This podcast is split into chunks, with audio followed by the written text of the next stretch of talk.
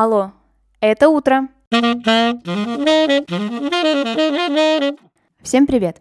Меня зовут Ксения Родионова, и вы слушаете ежедневный утренний подкаст «Алло, это утро». С понедельника по пятницу я здесь рассказываю о дне в истории. Прошлом, настоящем или будущем. Смысл подкаста очень прост. Новый день, новая история. И сегодня это история про Валерия Брюсова.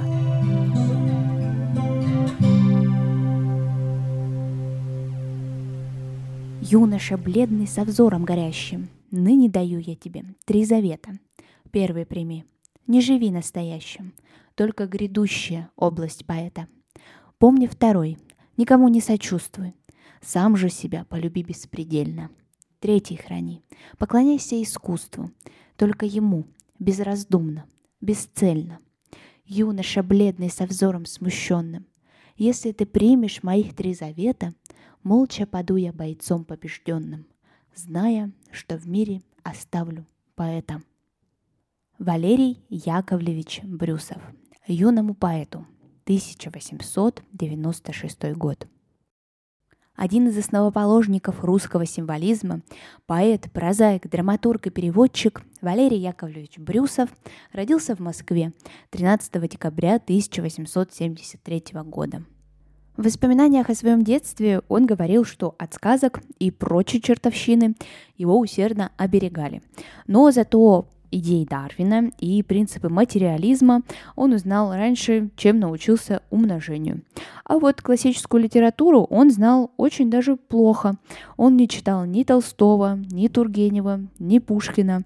И из всех поэтов в его доме было сделано исключение для Некрасова. И еще маленьким мальчиком Брюсов выучил много его стихотворений. В 20 лет Брюсов поступает в Московский университет на историко-филологический факультет. И там он уже начинает публиковать свои стихотворения. Его первый сборник назывался «Шедевры», и в предисловии поэт пишет «Печатая свою книгу в наши дни, я не жду ей правильной оценки. Ни современникам и даже не человечеству завещаю я эту книгу, а вечности и искусству». Критики, конечно же, восприняли это немного странно, потому что и название громкое, и описание громкое, поэтому некоторые люди думали, что Брюсов зазнался. Но Валерия Яковлевича это никак не смутило, и он продолжил творить и делать то, что должен поэт. В годы Первой мировой войны он работал военным корреспондентом от газеты «Русские ведомости». Позже его жена скажет, что Брюсов вернулся глубоко разочарованный войной, не имея уже ни малейшего желания видеть поле сражения. После революции Валерий Яковлевич признает новую власть, потому что чувствует за ней силу. И в 1920 году даже вступает в коммунистическую партию. Положение поэта в стране после революции было, конечно же, тяжелым.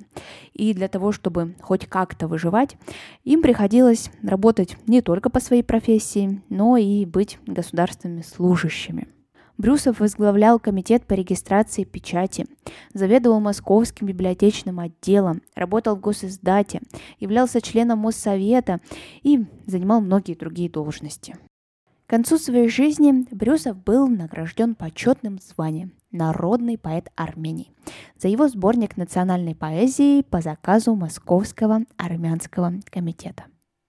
Ну, на сегодня это все. Спасибо, что вы прослушали этот выпуск до конца. Обязательно оцените его и расскажите друзьям. Так больше людей узнают о подкасте «Алло, это утро». Услышимся совсем скоро.